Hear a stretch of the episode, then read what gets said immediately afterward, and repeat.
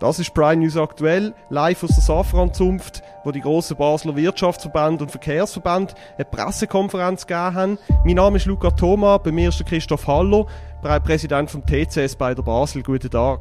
Guten Tag, Herr Thoma.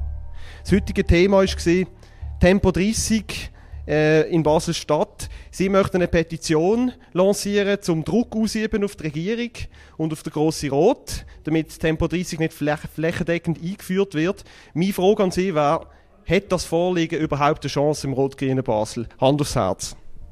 Äh, das, werden, das wird die Zukunft zeigen. Jetzt geht es darum, einmal die Petition zu lancieren, möglichst viele Unterschriften zu sammeln, das dann abzugeben und wenn man jetzt schaut, wir machen die Petition aufgrund von einer Umfrage, die man gemacht hat, eine unabhängige Umfrage, die gezeigt hat, dass auch in Basel-Stadt, Sie haben vorher Basel-Stadt angesprochen, fast mehr als zwei Drittel von den Befragten sagen, wir wollen nicht Tempo 30 auf Hauptverkehrsachsen oder auf Hauptstrassen, dort, wo es keinen Sinn macht. Und ich glaube, ähm, das ist wichtig, dass man das sagt und der große Rot hat eigentlich die Aufgabe, die Meinung der Bevölkerung zu vertreten. Und wenn er das würde machen, dann äh, kommt sehr wahrscheinlich die Vorlage kommt dann äh, so durch. So wenn wir sagen, in Quartierstraßen Tempo 30 durchaus, aber auf ha Hauptverkehrsachsen, dort wo es Sinn macht, dort sicher nicht äh, Tempo 30. Sie haben die Umfrage angesprochen, die Sie vorher vorgestellt haben. Ich erlaube mir jetzt hier ein bisschen freche Nachfrage. Es gibt ja das Sprichwort, traue keiner, keiner Statistik, die du nicht selbst gefälscht, die Sie nicht selbst gefälscht haben. Glauben Sie, das repräsentiert wirklich die Mehrheit von der Basler Stimmbevölkerung, was Sie heute präsentiert haben? Also, ähm, die Person, die die Umfrage gemacht hat, ist heute an der Medienkonferenz dabei gewesen. Sie hat ihm vorstellen. Er hat klar gesagt, dass sie unabhängig.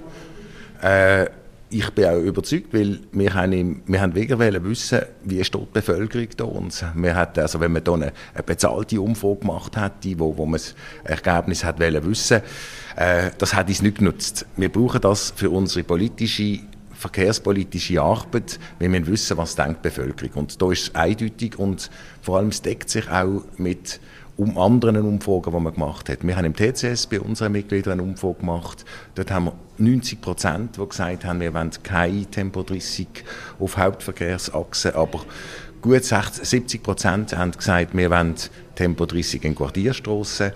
Äh, wir haben Abstimmungen gehabt in verschiedenen Gemeinden in Baselbiet, da ist Tempo 30 immer abgelehnt worden. Wir haben eine Volksabstimmung gehabt, schweizweit, äh, im 2001. Dort ist Tempo 30 generell abgelehnt worden, und zwar haushoch, auch in Basel-Stadt mit über zwei Drittel von der, von der Stimmen.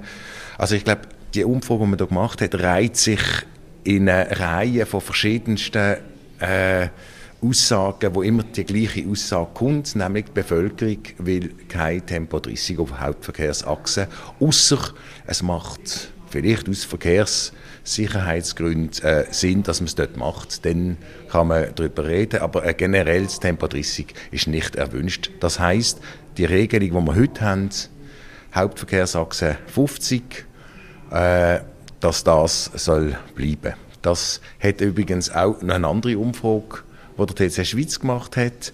Dort haben, glaube ich, 84 Prozent der Befragten gesagt, die heutige Regelung ist vernünftig, wenn man sie hat, und man sollte bei der bleiben. Jetzt ist es aber trotzdem so, es ist ja nicht nur, ich sage mal, ein technisches Thema, sondern ein sehr emotionales Thema. Äh, Tempo 30 flächendeckend wird von Rot-Grün vorantrieben und die stützen sich wiederum auf eine Stimmung in der Bevölkerung, die einfach sagt, die Leute haben genug vom Auto, sie haben genug von Gestank, von Lärm und äh, sie haben Angst vor Unfall und äh, da muss irgendein Gegensteuer gesetzt werden. Wie, was sagen was ist Ihre, Ihre Botschaft an die Leute, wie wenn Sie die ins Boot holen jetzt für Ihr Vorhaben? Also es gibt verschiedene Studien, die zeigen, dass äh, Tempo 30 zu mehr Lärm führt. Äh, dass mit dem Stop and Go dass mehr Emissionen da sind. Dann gut, mit der Elektrifizierung der Autos wird sich die ganze Lärmproblematik sowieso entschärfen, aber es gibt, wenn man wirklich den Lärm bekämpfen möchte, dann gibt es andere Möglichkeiten. Ich denke da vor allem am äh, die sogenannten Flüsterbelag, dort kann man sehr viel daraus machen. Es gibt auch, äh, man kann Schallschutzfenster, das ist ein komisches Wort, äh, einsetzen.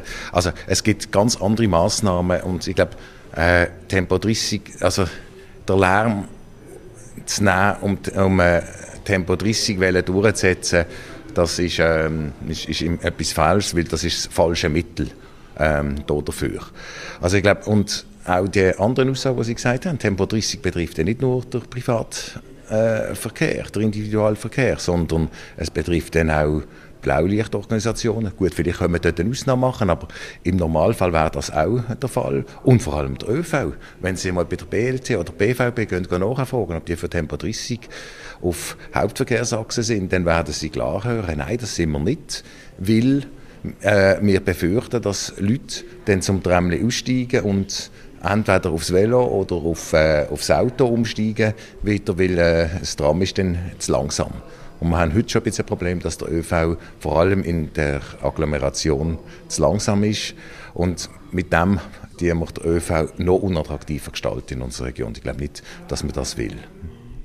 Ja, ÖV ist das eine, aber ich möchte trotzdem nochmal bei dieser Thematik Unfallgefahr nachhaken. Äh, es gibt eine Bewegung hier aufs Velo, immer mehr Leute fahren Velo in der Stadt, ich auch. Wenn ich zum Beispiel an der Nauenstrasse, was ich vorhin in der Präsentation erwähnt habe, dort, dort setzen sie sich ein, dass äh, Tempo 50 weiterhin gelten darf. Aber mir ist so, wenn ich als Velofahrer dort unterwegs bin, dann fühle ich mich unwohl, dann habe ich Angst, darf ich da nicht durchfahren. Also, Sie dürfen dort durchfahren. Ich bin auch grosser Velofahrer. Ich umgang Nauenstrasse. Ich umgang aber auch sämtliche Strassen mit Tramschienen, weil ich einfach Angst habe, ähm, dass, ich, dass ich dort umgehe. Also ich glaube, äh, wichtig ist, dass wir äh, schauen, dass wir möglichst eine Entflechtung ankriegen zwischen dem Autoverkehr und, und dem Veloverkehr. Im Übrigen haben wir in Basel ähm, so die Hotspots, wo es viel Unfälle gibt und da gehört also die Nauenstrasse, Auto, Velo nicht dazu. Also es gibt andere Orte, wo man gar nicht so würde vermuten, wo es äh, mehr Unfälle äh, gegeben hat, vor allem auch mit, mit Elektrovelo.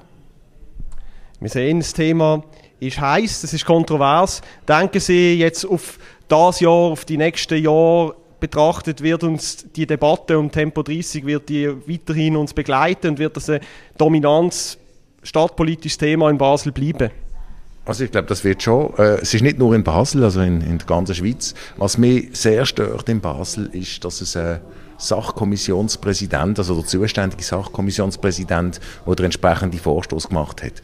Das stört mich, weil die Person sollte eigentlich in der Funktion, die sie hat im Grossen Rot, äh, eine gewisse Neutralität da haben. Aber wenn sie dann direkt den Vorstoß macht, dann äh, ist sie nicht neutral und wird dann, wenn es darum geht, allfällige Kompromisse auszuschaffen oder, oder gemeinsame Lösungen zu haben, dann hat sie in der ganzen Verhandlungen einen äh, schweren Stand.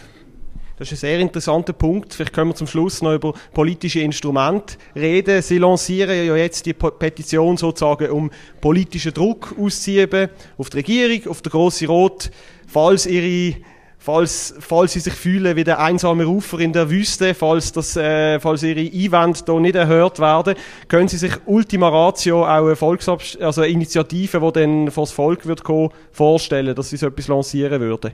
Also ich glaube, jetzt werden wir Schritt für Schritt gehen. Jetzt haben wir die Petition, jetzt schauen wir mal, was das bringt. Wir schauen mal, wie der große Rot äh, wird entscheiden, wenn die Petition behandelt wird. Und dann kann man, kann man weiter schauen. Also wir werden sicher unseren Einfluss, den wir haben, oder, oder probieren, Einfluss zu nehmen auf, auf den grossen Rot, dass er eine äh, gute Entscheidung trifft.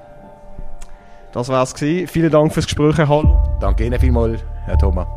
Vielen Dank fürs Zuhören. Wenn es Ihnen gefallen hat, dann abonnieren Sie uns doch auf allen Plattformen, wo es Podcasts gibt. Auf Wiederhören.